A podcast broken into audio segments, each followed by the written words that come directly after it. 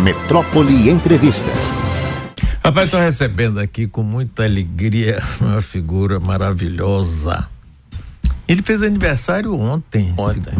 Uhum. Ah, eu e a irmã Dulce. Santa é. agora. É. Carlos Eduardo Novaes, escritor, jornalista, cronista, cronista, romancista, carioca, mas morou, veio para a Bahia em 1958. 59. 59. É, Você passou 10 anos aqui. Passei 10 anos e, e, deveria ter passado mais. Aliás, deveria ter ficado por aqui até hoje, né? Mas voltei lá para a terra. Porque, uh, na verdade, a gente só dá valor a, ao lugar quando a gente sai. Eu comecei a dar valor ao Rio de Janeiro quando eu saí. Mas eu adoro a Bahia e sempre que posso eu estou aqui de volta.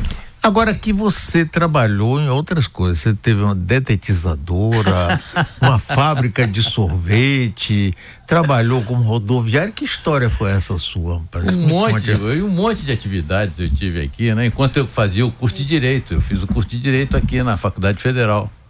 E, e precisava sobreviver. Meu pai era militar, aliás, eu pertenço a uma família de militares. Eu acho que se juntasse todos os militares da minha família, dava para tomar o poder lá na Bolívia, talvez, ou no Paraguai. então eu precisava me sustentar. E aí hum. uma das eh, possibilidades foi abrir uma dedetizadora. A dedetizadora era uma dedetizadora itinerante. Era eu e o Edmilson andando com uma bomba nas costas. E a gente comprava o preparado num desses postos da Shell aí, eu nem me lembro mais qual era o preparado. Eu sei que um dia encontrei um amigo meu na rua, hum. disse, rapaz, eu chamei lá o Edmilson para fazer uma dedetização lá em casa, as baratas ao invés de desaparecerem se multiplicaram, pô. Porque o Edmilson ficava com o dinheiro que eu dava para ele comprar o preparado e jogava água nas baratas, pô. Um desastre, um desastre. Mas você veio acompanhado aqui de um velho querido amigo também, Roberto Coque. Roberto, que bom te ver, pai. Depois de tanto tempo, você tá bem? É um prazer grande também estar por aqui. Não vim para falar, vim acompanhar Carlinhos. Mas é um Sim, prazer revê-lo. De, de... Revê-lo de velhos tempos, somos muito amigos. Fui colega de seu irmão Carlinhos. Lá no 2 de julho? 2 de julho, Ave de Maria. anos e anos. É, muito bom. Roberto, de, é, é, de, eu morei um tempo aqui com meus pais. Sim. Porque o meu pai foi chefe do. foi chefe, diretor, chefe, sei lá como é que se chama, isso do, do segundo distrito naval. É. Quando eles voltaram, eu fiquei aqui me apaixonei pela Bahia, me apaixonei por uma moça também, hum. depois me apaixonei por outra e por mais outra. Eu tenho uma facilidade muito grande para me apaixonar pelas cidades e pelas mulheres. e fui ficando, e fui morar na casa do Roberto. Foi? Fui. O Roberto me adotou lá, fui é, morar lá imagine com ele. essa dupla solta aí. A dificuldade só. É, o único problema é que, é, é, como o Roberto morava lá com a mãe, as irmãs, que eram hum. três, mais a mãe, ele, nós dormíamos os dois num, sofá, né, que abria assim. É, era na. Era um sofá-cama. Sofá-cama, é. pois é. E ele dormia virado para um lado e eu para o outro. Hum. Só que ele era um atleta, jogava vôlei, jogava futebol, e eu ficava com aqueles pés ali no meu nariz, né? Porque dormíamos de valete, assim, um para cima e outro para baixo, pô. E eu consegui sobreviver. Aí depois, com os negócios que eu fui fazendo aqui, alugamos um apartamento. Isso é uma, é uma outra história. Eu e mais dois amigos. Sinal ficou muito conhecido esse apartamento, não é? Deve ter no sido. Jardim Brasil. É. Na rua Belém do Pará. Maravilha. Uhum. Ô, ô, Carlos Eduardo, quando foi que você começou a escrever? Olha, eu sempre gostei muito de escrever. Hum.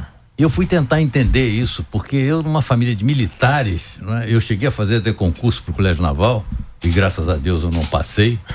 Apesar do meu pai ter posto a marinha toda ali a, a meu dispor para me dar as fórmulas geométricas para eu conseguir passar, não passei. Mas eu sempre gostei de escrever e achei que uma das razões para escrever foi exatamente a minha timidez. Eu comecei a escrever com mais frequência, escrevendo cartinhas para minhas namoradas ou para aquelas que eu queria namorar. É. Eu pensava o seguinte, eu digo, uh, uh, eu se eu for fazer uma declaração de amor ao vivo, eu vou gaguejar, não vou conseguir concluir e ela não vai querer ouvir. Então eu escrevo uma carta que ninguém resiste a uma carta de amor, né? E eu comecei a escrever cartas, escrevi muitas cartas, gostava de escrever, era uma forma de me comunicar com o mundo, né? Em função da minha timidez, eu, eu sempre tinha dificuldade de me colocar numa discussão, numa roda de amigos. E, e, e, então fiz uso da, da, da, palavra escrita, que era uma forma de eu, de eu, de eu me conectar com a, com a vida, com o mundo, com as pessoas. E fui me exercitando gostava muito do Stanilau Ponte Preto, o Sérgio Porto, que por acaso eu vim conhecer aqui na Bahia, o Jorge Amada que me apresentou a ele no Hotel da Bahia, me lembro até hoje. A minha admiração, o Sérgio Porto, para mim, era uma figura era assim, que estava levitando no ar, né? É.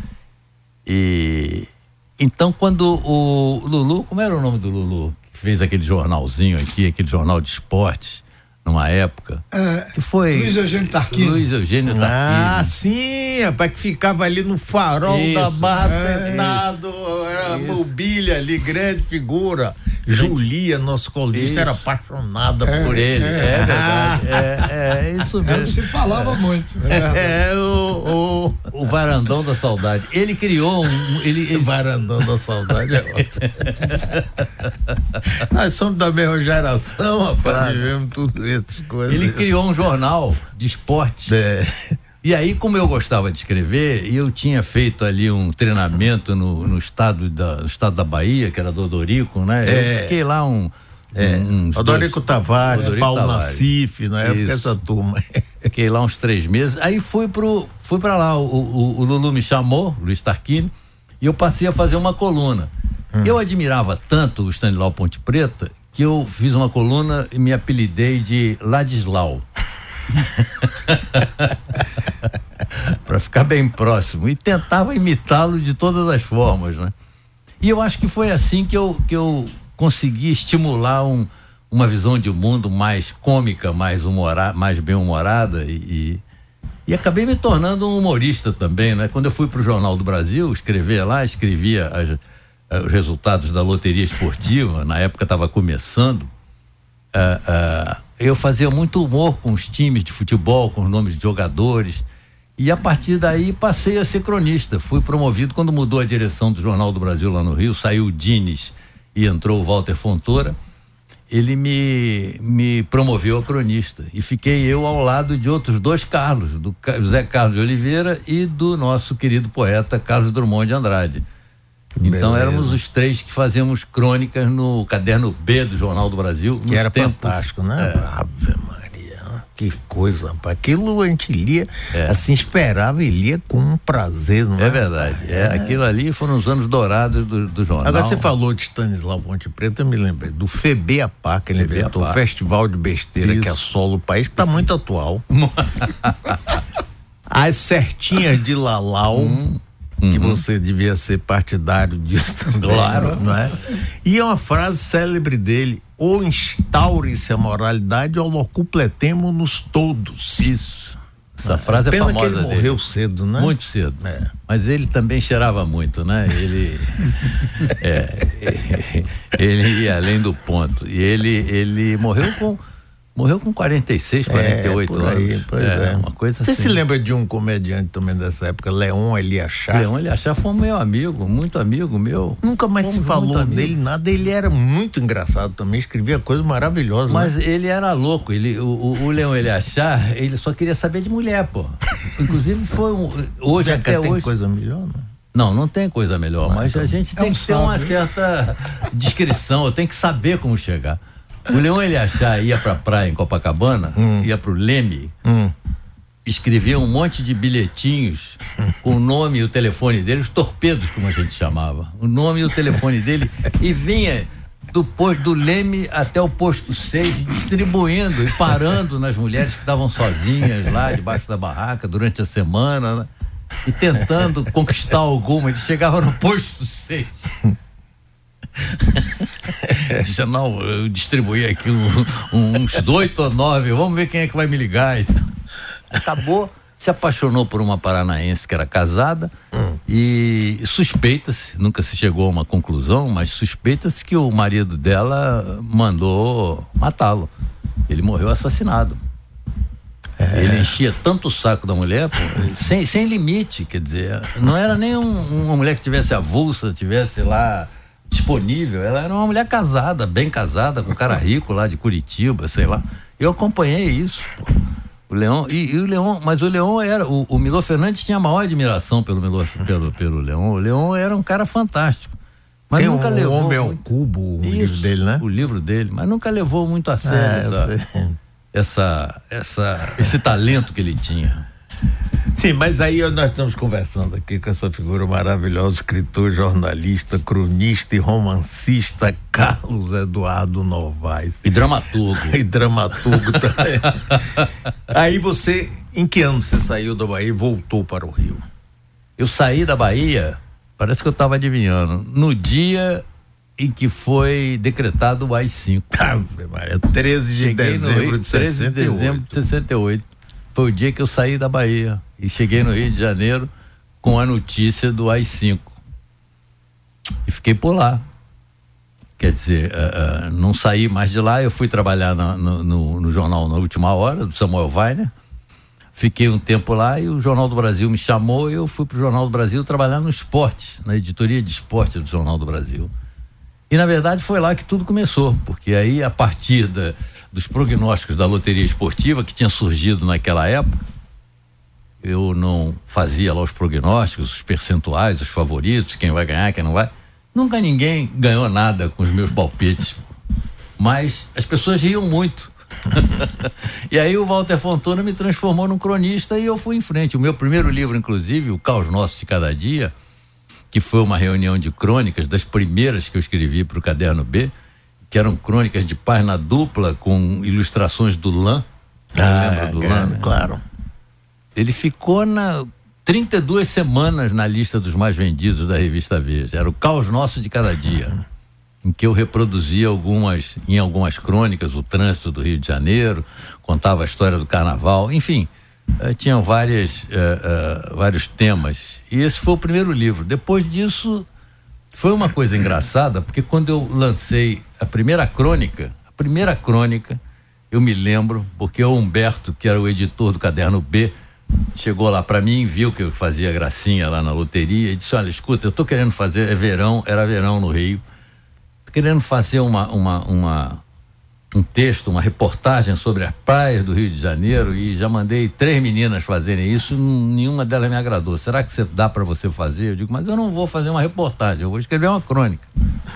Escrevi a crônica, uh, o Rio com as, uh, os verões de todos os dias, as praias de todas as gentes. Eu não me lembro do título. Eu me lembro que no dia seguinte que saiu, saiu no domingo. Hum. Na segunda-feira, o editor, o Jaime Bernardes, que foi meu editor da Nórdica durante quase 20 anos, ele apareceu lá no jornal me procurando. Para você ver como ele tinha um faro. Ele chegou para mim e disse: Olha, será que dá para você juntar essas crônicas todas que você fez para a gente transformar num livro? Eu digo, mas não tem essas crônicas todas. Essa é a primeira que eu estou fazendo. Será verão, dezembro, de janeiro de 1971, eu acho, 72. Aí combinamos o seguinte, ele disse, você vai continuar escrevendo? Eu disse, eu acho que sim. Eu, parece que a ideia é escrever uma crônica por, por, uh, por semana, ou por mês, sei lá. Então no final do ano eu venho aqui, recolho as crônicas e a gente vai transformar num livro que foi o que virou o caos nosso de cada dia. Quer dizer, o Jaime Bernard. E depois eu continuei ainda com ele por alguns outros livros. Todo ano a gente editava um, um, uma, um, uma coletânea das crônicas que eu escrevia, é? que eu escrevia duas por semana, quer dizer, eram 100, 100 crônicas por ano, a gente separava 30, publicava. O Quiabo Comunista também foi um, foi um, um livro, também uma seleção de crônicas que fez um grande sucesso, porque a palavra comunista estava no título, e isso em 1978. Ah. Eu me lembro do João Saldanha e do Mário Lago, foram lá ao, ao lançamento, com certeza Dois enviados como representantes do Partido Comunista. Chovia cântaro, os dois sentadinhos ali, que não estava nem um pouco interessado no livro, mas provavelmente era uma orientação do partido. Eles apareceram lá porque tinha comunista no título. Agora, nessa época, existia assim um era um momento de ouro da crônica do Brasil, né? Nós tínhamos vários cronistas fantásticos, Paulo Mendes Campos, Fernando Sabino, todos eles e mais outros que tinham você. No rádio tinha Guiarone, você se lembra Guiarone. das Guiarone, lembro? É, as crônicas que ele fazia no rádio eram coisas sensacionais, é uma observação assim. E a gente perdeu completamente. Isso não existe mais de jeito nenhum. Existe? É, na verdade, na verdade, ô Mário, o, eu entrei é, já no, no, no, final desse ciclo do Rubem Braga, do, do Sabino, do Paulo Mendes Campos, do Antônio Maria. Isso aí foi mais durante os anos 50 e uma parte dos anos 60. 60 é. Quando eu apareci, eu me lembro inclusive que as pessoas diziam: não, você está substituindo o Sérgio Porto, muito bem, muito bom. Mas era uma época em que não tinha muita gente, já era museu, era o Carlinho de Oliveira, que também era um remanescente da época lá do. Uhum. Perdão, dos mineiros. Mas hoje não tem grandes cronistas, não, você não, não, não vê mais. Eu acho que é um tipo de é um tipo de texto que não não frutificou, não ficou aí marcado. Uh... Mas era muito bom, porque é um texto leve de você observar o cotidiano da vida da cidade, das pessoas, e de uma forma muito leve, assim, não era aquela coisa pesada, é, nem é. intelectualizada demais, nem nada, mas é uma coisa boa de se ler, de se ouvir. É, ainda há, ainda tem alguns cronistas lá no Rio. Tem um Léo Avessa, que é um fotógrafo de renome lá no Rio de Janeiro e ele começou escrevendo de brincadeira, mas ele escreve muito bem, ele escreve no Globo. O problema é que os jornais estão acabando, né, Mário? É, é verdade. Os jornais estão acabando. O, o, o Globo ainda publica jornal ah, em papel, físico, porque ainda tem uma geração como a minha que, que faz questão de ler o jornal, de pegar no jornal. Eu sempre adorei cheirar o jornal, olhar o jornal. Eu viajei pelo mundo afora aí e sempre corria para comprar um jornal, mesmo sem entender nada. De, né? Eu me lembro quando eu tive na China a primeira vez, em 75, quando nós chegamos no hotel, eu falei com o nosso intérprete que falava português de Portugal. Ele falava português de Portugal. Eu digo, escuta, vê se traz o Diário do Povo amanhã para mim, que eu quero dar uma olhada. Ah, mas o senhor fala chinês, mandarim? Digo, não, eu não falo nada. Eu quero só ver o jornal, quero olhar o jornal, ver as fotos, ver se tem alguma revolução em marcha aqui, alguma coisa. Quero cheirar o jornal. E ele levou o jornal no dia seguinte. Eu vi o jornal lá, depois tô falando você, demais, não tô Você continuou escrevendo, fazendo peças, dramaturgo, como é? Conte aí mais sobre sua vida. Fiz peças. Agora mesmo eu estava lembrando, porque morreu um grande amigo meu, Aderbal Freire Filho, que é um, é, era um diretor de teatro, diretor, uma figura maravilhosa, é, uma figura, sabe, que um, é... já, não, já não se faz mais igual. Não, não, não, não. Era uma figura fantástica. E nós fizemos, eu estava lembrando disso agora por causa da morte dele. Ele é, fizemos um tiro que mudou a história que foi uma peça, na época que eu fui secretário de, de Cultura lá da cidade do Rio de Janeiro, nós dois fizemos, foi uma sugestão dele, e, e, levamos lá no Museu da República, que é o Palácio do Catete, Sim. que foi onde o Getúlio se suicidou. O tiro uhum. que mudou a história começa com a reunião dos ministros numa noite e termina no suicídio do Getúlio no dia seguinte. E era uma peça itinerante.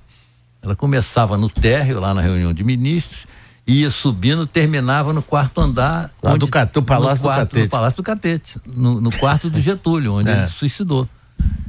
E a peça era para ficar em cartaz um fim de semana, para homenagear ou marcar a data da, da, da morte do Getúlio, e ficou dois anos em cartaz.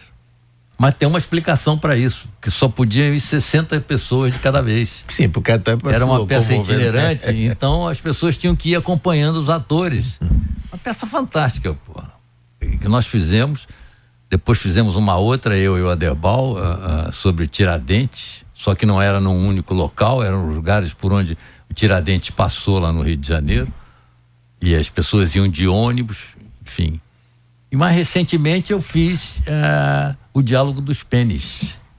Como é que é essa história? o Diálogo dos Pênis surgiu como um desafio e um contraponto ao monólogo das vaginas. Foi escrito por uma americana que fez um grande sucesso e continua fazendo pelo mundo afora, apesar de não ser teatro, porque não tem não tem a, a, carpintaria teatral, não tem, não tem a dramaturgia, o conflito necessário de uma história de teatro. Mas faz seu sucesso lá com as, as exposições. E aí eu resolvi escrever o Diálogo dos Pênis. E o Diálogo dos Pênis está em cartaz em Portugal agora lá. Há dois anos em cartaz em Portugal lá. Só que lá eles resolveram chamar também de monólogo dos pênis. Porque o monólogo da vagina tinha passado por lá, fez muito sucesso. E a produção, por uma questão de marketing, disse: não, em vez de diálogo, vamos botar monólogo, porque associa com o sucesso. E está lá há dois anos. Tá, agora estava no Porto, agora voltou para Lisboa e vai ficar mês de setembro lá em Lisboa ainda. Você sabe que fazem uma piada com Portugal, né? Sempre a gente gostou de fazer piada. Que tinha aquela peça, a prostituta respeitosa. É. E aí, eh, aqui no Brasil chamavam de a puta respeitosa, e Portugal, eh, a P respeitosa aqui no Brasil. Aí Portugal disse: não, aqui não pode, o regime Salazar. Então lá eles botaram a puta R. Sacanagem. Tem um ouvinte aqui dizendo que na adolescência ele leu o Balé Quebra-Nós. Balé Quebra-Nós, perfeito.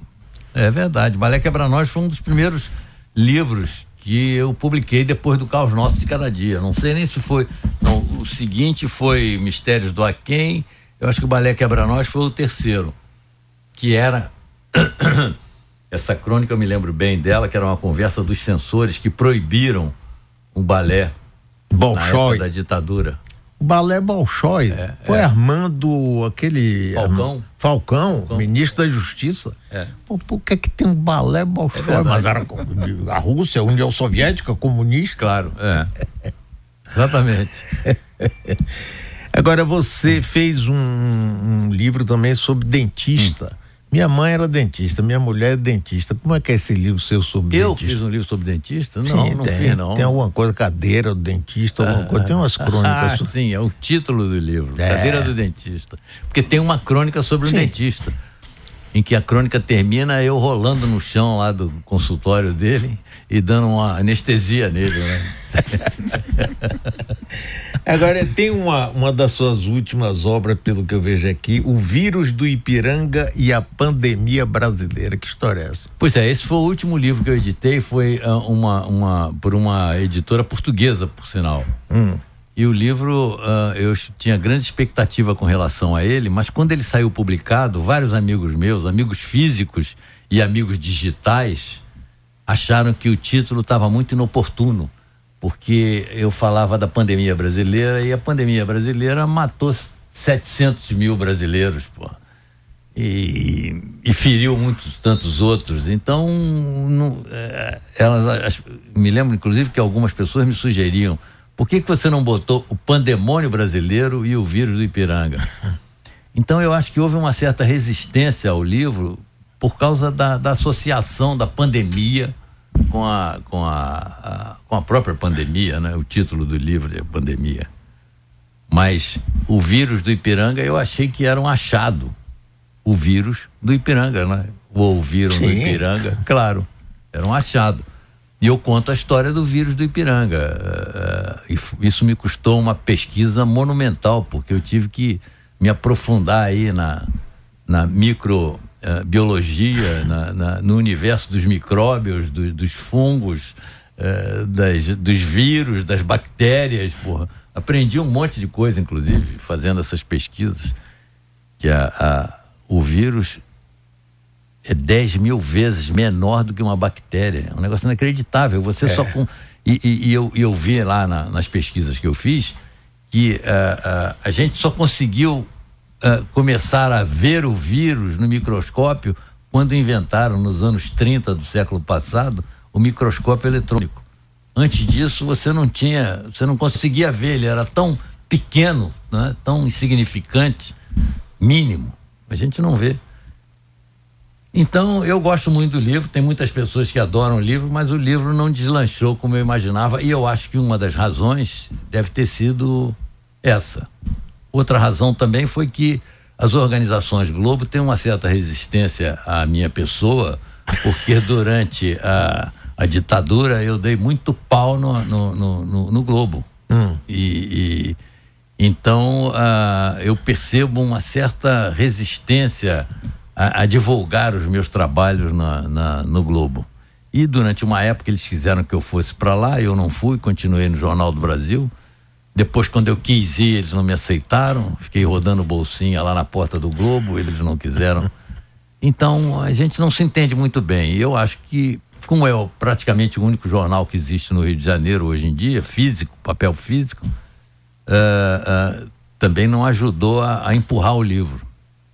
Independente do título, que eu acho que não foi eu não fui feliz nessa escolha. Eu deveria ter colocado até porque dava mais sentido a, a graça do, do, do vírus do Ipiranga. Um pandemônio brasileiro e o vírus do Ipiranga. Ficaria melhor. Carlos Eduardo Novaes, me diga uma coisa, para você escrever suas crônicas, seus livros, suas peças e tudo, você parte de uma observação do que está acontecendo do dia a dia, da vida, do cotidiano, de conversas com amigos hum. e é, aqui na Bahia, lá em São, no Rio de Janeiro. Você mora no Rio agora? Moro no Rio, quer dizer, é. eu moro no Rio e moro em Petrópolis. Hum. Eu tenho uma perna no Rio de Janeiro e uma perna lá em Pedro do Rio, em Itaipava. Porque eu tenho uma casa lá e, e a gente, eu e a Marta, minha mulher, ficamos no Rio. Ela trabalha, ela é ortoptista. Eu não sabia o que era ortoptista até conhecê-la. E o que é ortoptista? Ortoptista trabalha com oftalmologista com, com e faz testes de. A medição de da visão, é, né? De, é ah. exatamente. Ela é, é, uma, é, uma, é uma atividade técnica que é, acompanha a oftalmologia. Eu acho que eu só casei com ela porque ela era ortoptista. Isso é uma novidade para mim. então a gente fica lá no Rio até quarta-feira, quinta-feira a gente sobe e vai para a Serra. Quando houve o Covid, inclusive, foi dia 12 de março de 2020. Nós subimos numa quinta-feira, dia 12 de março, para voltar no domingo. Ficamos dois anos lá em cima, pô, um ano e meio. Porque estourou no dia seguinte a, a, a pandemia, a história do, ah, do vírus. Ah, e aí ficou preso. Aí nós ficamos lá em cima. Vai descer para quê? Pô? Tá um tiroteio infernal aí, tá pegando todo mundo aí, o vírus. Vamos ficar aqui. A gente desceu só um bate e volta para ir vacinar e voltamos lá para a Serra, ficamos lá quase dois anos, porra. Então eu tenho uma perna em Petrópolis e outra perna no Rio, mas eu moro no Rio, quer dizer, a base principal é lá. E quando você vem na Bahia, você circula como? O que é que você faz aqui? O meu agente aqui. é aí, Roberto Coque. Roberto Coque, sem ele, e a Bahia mudou muito, né? Muito, Quer muito. dizer, eu, depois que eu fui para lá, eu já voltei algumas vezes. Mas não acompanhei essas mudanças na Bahia como como eu estou acompanhando agora com ele me, me orientando, me levando para passear por aí, fazendo aquelas aqueles trajetos nostálgicos, passando na casa da namorada, passando no prédio onde nós na, onde, onde nós moramos, enfim, passando em lugares que ainda estão de pé aí, são referências da minha da minha passagem por aqui. Por Você Salvador. chegou a frequentar alguma coisa que existia no edifício Oceania? Porque lá tinha teatro, tinha cinema, Não. tinha aquele sorveteria. Ah, tinha o pessoal que ficava é, ali é. circulando. Roberto sabe disso, sabe, Roberto? Tinha, tinha, na barra tinha. Domingo ia todo mundo para barra, é. ficar pela balustrada e as meninas desfilando. Pois é. Quando dava 10 horas da noite, as meninas todas iam embora. Aí o pessoal dizia, soltaram o menu. É, é verdade. Soltaram o menu e a menina foram embora. É, Porque tudo papai prendia, a virgindade era fundamental exato. e nós tínhamos que ir para os bregas da é. cidade para resolver. Era o quebra-galho. Né? Era. Não tinha a, a, tal festa aqui das, das, uh, uh, da, da Faculdade de Arquitetura com o que os baianos chamavam muito indelicadamente de graxeiras, ah, rapaz, ali tinha um clube, Palmeiras da Barra. Sim, era ao lado da casa da menina, da minha namorada. É. Palmeiras da Barra, perto é. da casa onde Marta Rocha, a família dela, Isso, morava ali, é. do Alameda Antunes. É. Ali tinha, e nós frequentávamos, não sei se você. Pois muito. é, rapaz, Palmeiras era muito bom, era. Era, não era só Baiano, Iate, Associação, não. Ia para lá, para meia. Pois é, mas tinha, esse, tinha, eu, tinha. eu, me lembro, isso aí me marcou muito, porque eu digo, porra, por que que, que, que chamavam as, pois é, as domésticas? Empregadas domésticas, o pessoal mais pobre era é. chamado de graxeira Pô, mesmo. É verdade. Então, é. E, e, parece que tinha esse baile da arquitetura. Uma vez eu fui até esse baile, nos tempos que eu estava aqui. E tinha também o baile do cabide. Baile do cabide. Que é, Roberto deve ter não, frequentado muito. Esse Você, ia, na sede do Botafogo, Amaralina, Amaralina, princípio da Pituba. Você, pra entrar, dava um cabide, você tinha que botar sua roupa toda pra entrar. É, lá no Rio também tinha festa do cabide. Desse eu não fui, não. fui ao baile do Botafogo, mas não tinha cabide na porta. E tinha o baile do Cruz Vermelha, se lembra? Tinha. Clube Carnavalesco Cruzeiro da, Vitória, Cruzeiro da Vitória. Ali no Campo Grande. E no Fantoche. É, sim, é Fantoche da Euté. Fantoche da Euté. Me lembro do Fantoche. É. Boate Clock. Você nunca frequentou Boate Clock? Claro. Anjo ah. Azul. X-Cabá, boate X-Cabá era da frente lá de casa. Na Vitória. Morava no edifício Coque. Pois é. Nem da frente. Quando tinha mulher sobrando, o Gaguinho, que era o dono, me ligava. Pode vir pra cá que tem mulher sobrando 10, 11 horas da noite. O Xiscar, eu levei um quadro uma vez do Xiscar.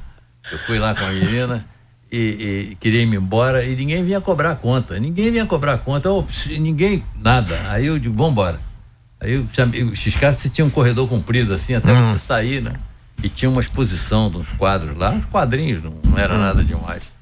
Você quer ver? Eu vou pegar um quadro aqui, vou levar e ninguém vai dizer nada. Eu peguei o quadro, levei e pendurei lá na, na, na, na, na Belém do Pará. Não paguei a conta, ainda levei um quadro. Digo, é inacreditável como é que esses caras estão inteiramente alheios aqui. Mas era garoto, tava fazendo Agora você tem alguma coisa escrita que fosse assim mais ou menos um tipo de memória sua da não no sentido de, de memória só mas de mostrar o que você viveu esse período todo que é um período muito rico rapaz. Você tem uma participação fundamental nisso aí é, Carlos Eduardo. eu eu é, comecei a escrever alguma coisa depois eu parei. Eu me lembro até que uh, um jornalista do Globo que se aposentou ele o Assis Ahmed ele já publicou um livro, inclusive, com depoimento de vários jornalistas, inclusive nesse livro está o Ricardo Boixá também. E aí ele ia fazer um segundo volume, me chamou e eu comecei a escrever alguma coisa da minha trajetória profissional, mas depois eu parei. Agora eu podia escrever alguma coisa além da trajetória profissional, Sim, contar claro, uma história rapaz, de vida. Você, então, é. você tem uma vida riquíssima, rapaz. É. Porra. Dê, dê esse presente pra gente, não é pra você não, é pra é. gente, rapaz. É, outro dia eu estava contando para uma amiga minha lá no Rio, da minha relação com a irmã Dulce, né? Porque eu trabalhei no gabinete do Lomanto, fui oficial de gabinete e a, e a irmã Dulce vivia toda semana lá. Pedindo, pedindo ajuda para as obras, obras dela, né? E, e, eu era encarregado de organizar as audiências, então batíamos de frente o tempo todo. E eu, e eu uma vez, inclusive, levei de, dei uma carona para ela no meu Gordini, lá pro, pro convento lá na, em Roma, né? É, em Roma. E, aí a amiga minha disse, mas você tem que escrever isso, pelo amor de Deus, você, porra, ele tá levando uma santa aí, você tem uma convivência com a santa, coisa que ninguém tem, pô. Digo, pois é, eu tenho que escrever sobre isso. Mas você tem uma convivência com a freira também, não foi? Mas ali eu namorei a feira, né? Foi diferente. foi? Te entregou bonito agora, hein? Ele já fez de sacanagem. É claro, merecida. Ótimo, Roberto. é. E sua experiência com o Lomanto? Lomanto eu conheci muito, meu amigo, a figura. Eu gostava muito do Lomanto. Eu gostava bem. muito do Lomanto. Boa, é, gente boa, é, muito Não gente tinha banca nenhuma, nada. É, né? é. E ele conseguiu sobreviver ao golpe, né? Pô, porque foi difícil. É, Você lembra foi... que na época diziam que tinha um Peru Lomanto Júnior, só tinha peito, mas não tinha asa. É. É verdade. Porque ele, os militares queriam, porque queriam derrubar ele. É verdade. É. Eu acho Quem que... salvou ele foi o quarto exército de, de Foi, exatamente. O general comandante do quarto exército que teve que vir em Salvador. Quem era? Rapaz, daqui a pouco eu me lembro o nome dele. Ele teve que vir em Salvador para dizer o comandante da sexta região, não bole com Lomanto que a gente minha. Agora dizem que Lomanto, no casamento da filha do quarto exército, do comandante, deu um apartamento para menina ah, de é? presente. Dizem, eu não sei porque eu não vi, mas o que se falava era isso. Conta essa história, né? É, o, o, era Rodrigo. Era um comandante, ele era durão, porque o quarto exército é um exército é. importante, assediado em Recife. Isso. Foi ele que salvou o Lomanto. É, e ele que deve ter ajudado a empurrar o Arraiz, né? Pelo precipício. Sim, Sim claro, claro, claro. É. claro né? Deu uma limpa lá logo, no Foi. primeiro dia do golpe. Foi. Pois é. É, é histórias, rapaz. Então você tem que é. pensar nisso. Eu me lembro nisso, que o golpe. Eu me lembro que eu era candidato, a nossa eleição lá no centro acadêmico, no CARB, aí da Federal, era dia 15 de abril. O hum. golpe foi dia 1 de abril. É. E nós estávamos em campanha. Tinha um candidato do partido, tinha um do candidato partidão. do partidão, tinha eu que fazia, representava a esquerda independente, e tinha um candidato da direita, o Ney. Ney. Lembra do Ney? Pois é. E, e aí, eh, depois do golpe, as campanhas cessaram, quer dizer, e apareceu, nunca me esqueci disso, o capitão Evandro apareceu lá na faculdade e, e nomeou o, o, Ney, que era o candidato da direita, como presidente do centro acadêmico. Foi um negócio na mão de força, assim.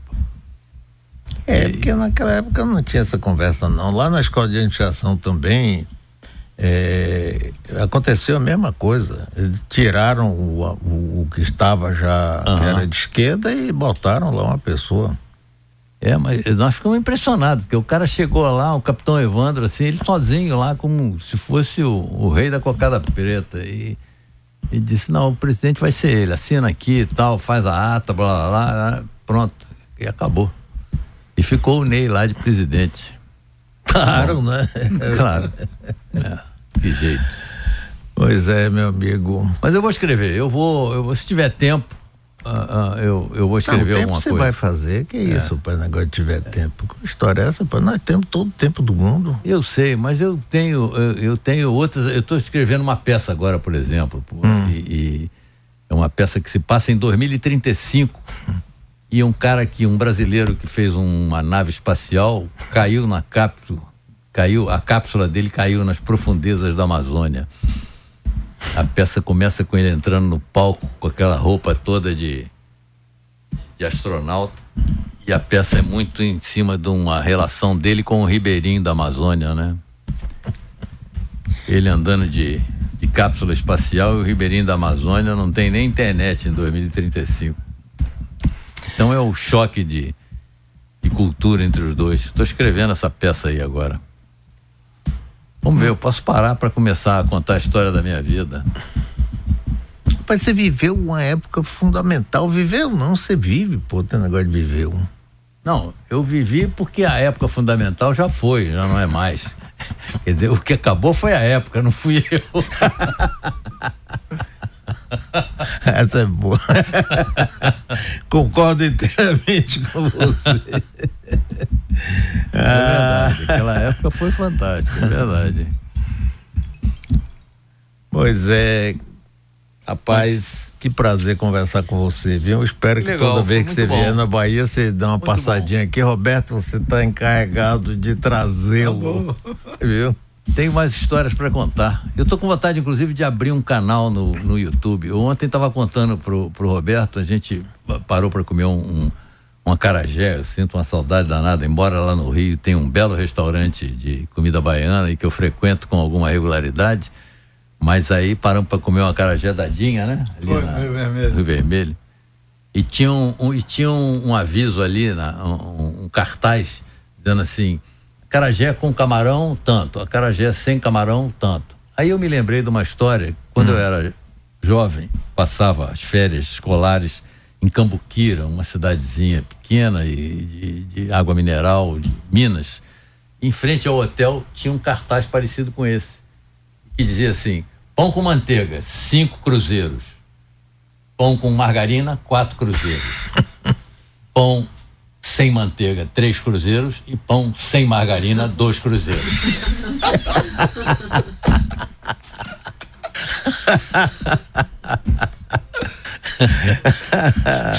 Me lembrei dessa história, porque eu nunca esqueci isso.